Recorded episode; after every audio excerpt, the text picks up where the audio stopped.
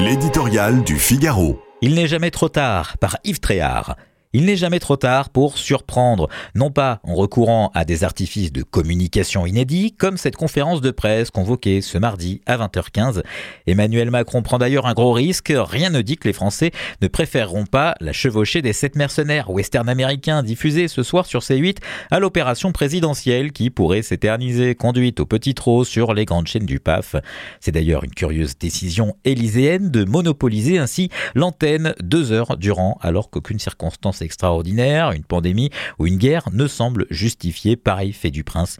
Maître des horloges, l'omniprésident français serait-il aussi directeur des programmes comme au temps jadis de l'ORTF Ce n'est pas la guerre, mais le chef de l'État veut, il est vrai, placer son second quinquennat sous le signe du réarmement économique et civique avec des ministres qui ne soient pas gestionnaires mais révolutionnaires. Emmanuel Macron aime ce vocabulaire combatif, militaire, disruptif, employé pour frapper les consciences et les esprits. Pourquoi pas sauf que les Français, devenus incrédules, ne se laissent plus berner par les belles paroles. Les mots ne remplacent pas les actes, ce qui est devenu une mauvaise habitude chez nos dirigeants.